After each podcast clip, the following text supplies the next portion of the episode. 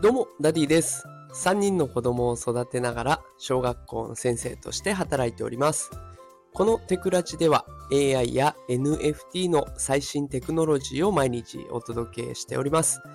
さあ年が明けましたね。皆様今年もよろしくお願いいたします。さあということで新年一発目の放送ですが、テーマはチャット ジーピーティー 初心者向けプロンプトを上達させる方法まとめそのいちというテーマでお送りしていきたいと思います。さあきっとねこう年末年始に時間ができてチャット ジーピーティー を触ってみようかなっていう方いらっしゃるんじゃないかなと思いました。でそんなあなたに向けてね、今日はプロンプトといって エーアイ への指示を上達させるコツを紹介していきたいと思います。で今回はですね エーアイ ブームさんの情報を元にしてこの放送をまとめております。でこのね記事の中に書かれている内容、できる限り分かりやすくまとめてみました。タイトルこそね初心者向けとなっていますが、すでにもうチャット ジーピーティー 使ってるんだよという方にも有効な方法がいっぱいありますので、ぜひね最後までお聞きいただければと思います。でまたこの放送タイトルそのいちとしたのはですね、なんとこの今回紹介したいプロンプトを上達させる方法がにじゅうさんこもあるんですね。でにじゅうさんこ全部一気に言っても分かりづらいですよね。なので、まあ、前半後半という形で分けていきたいなと思いました。でただねこう簡単に前半後半といってもこうちょっとねジャンルがそれぞれ異なるので、まあ、今日そのいちの部分でいちばんからじゅうよんばんまで一気にドバーッといっちゃいたいと思います。で明日は後半戦ということでじゅうごばんめからにじゅうさんばんめまでいきたいと思います。今日の方がちょっとボリューミーにはなりますが、アーカイブも残りますので、まあ、お時間ある時にねゆっくり聞いていただければと思います。さあそれでは早速いきたいと思います。まずは構造と明確さに関する原則からいきましょう。構造と明確さです、えー、まずそのいちです。オーディエンスを定義する。で、えーと、これチャット ジーピーティー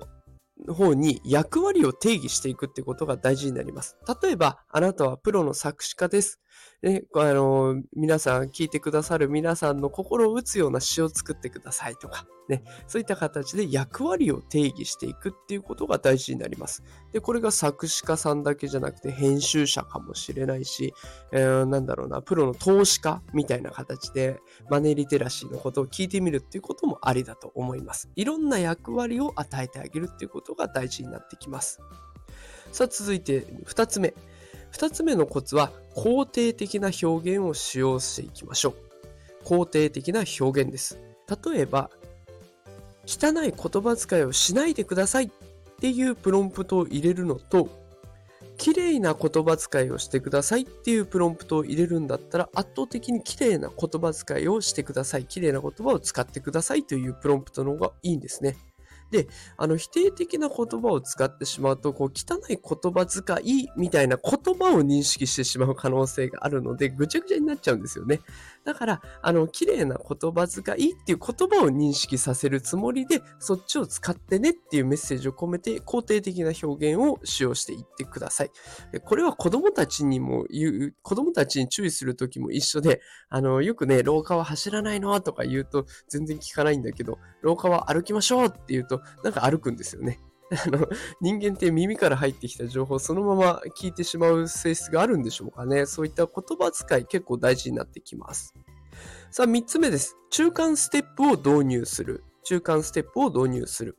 あ、これ一気にね長い答えを求めるんじゃなくて、ステップバイステップで考えましょうみたいなプロンプトを入れてあげて、こうチャット ジーピーティー の出力に段階を作ってあげるっていうことが効果的です。まあ、人間も一緒ですよね。一気にドワーッと答えを言っても、うーんちょっと何言ってきたか分かんなくなっちゃったなっていうことありますよね。だからまあ途中途中区切りを入れてあげるという形ですね。よっつめ、出力プライマーを使用する。でこれどういうことかっていうと、この形で言ってほしい内容をプロンプトの最後に添えていくんですね。だから例えば何とかのポイントを日本語で教えてください。その時はまず最も言いたいことは次の通りです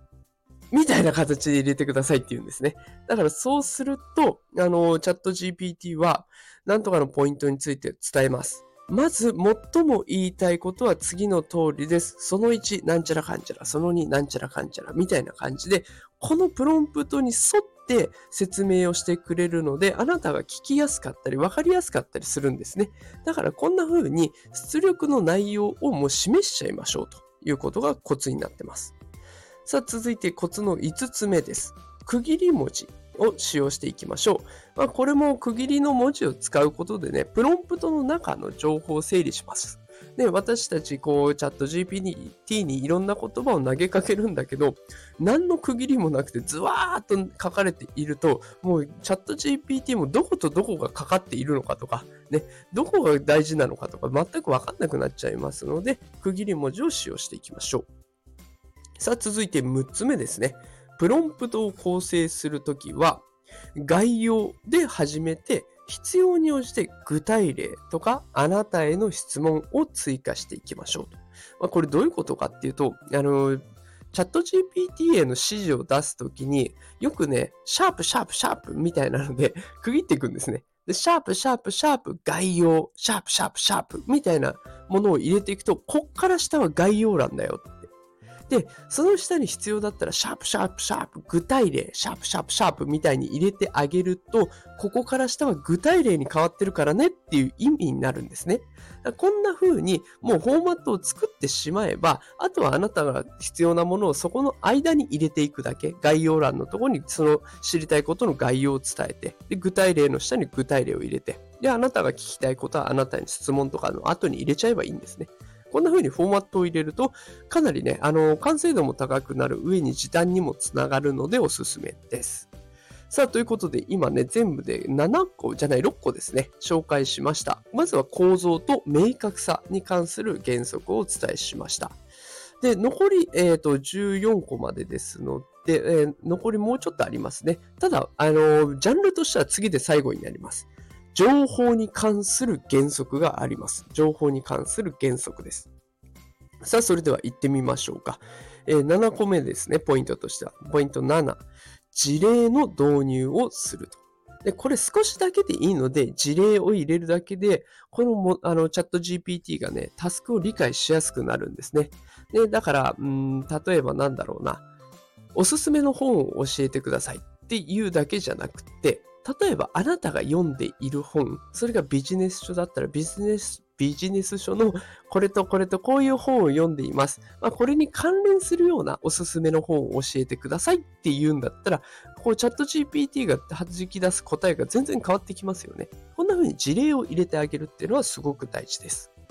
さあ、次ポイントはちです。シンプルな説明を促していきましょう。チャット ジーピーティー の答えに明確さとか深い理解が求められる場合は、まずは優しい説明を求めるプロンプトを入れましょう。まあ、要は、うーん、説明してもらったんだけど何言ってるかわかんないっていうのを防ぐ方法ですね。例えばね、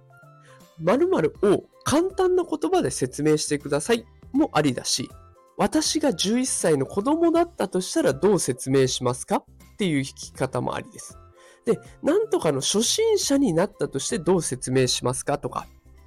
あとはよ、私よく使うのは、中学生にもわかる言葉で書いてくださいっていう言葉も使ったりしますね。で、この、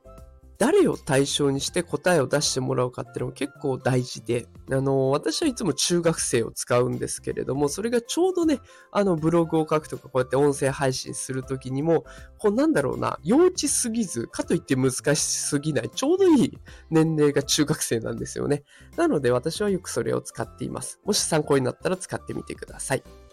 さあ次、きゅうこめです。きゅうこめ、バイアスのない応答を促す。プロンプトにね、回答は偏見に基づいていないこと、固定観念に依存しないこと、みたいなことを入れちゃうんですね。で、そうすると、まあ、中立的な立場でしっかりと答えを出してくれるよというものです。さあ次にじゅっこめですね。類似テキストでは同じ言語を使用させる。例えば例と似たエッセイとかパラグラフなどを書かせるときは同じ言語を使用するように指示しましょう。ね、途中まで日本語でしたよ、そこから英語に変えてねとかっていうんじゃなくて、同じ言語でね、やっていくように指示していきましょ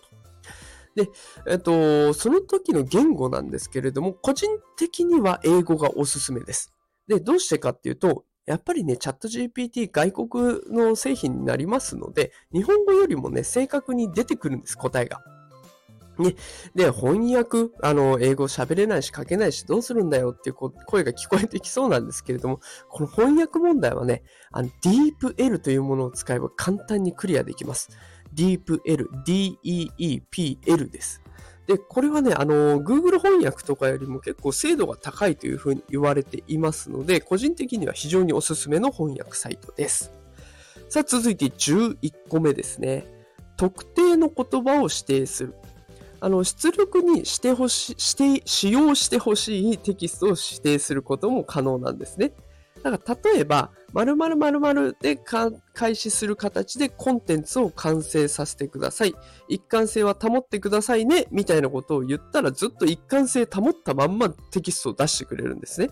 先ほど言った、もうこの形で出してねって言った出力プライマーを使用するの応用版だと思ってください。一貫性を保ってくださいって言えば、その使ったワードを徹底的に使い続けてくれますので、これは結構使えると思います。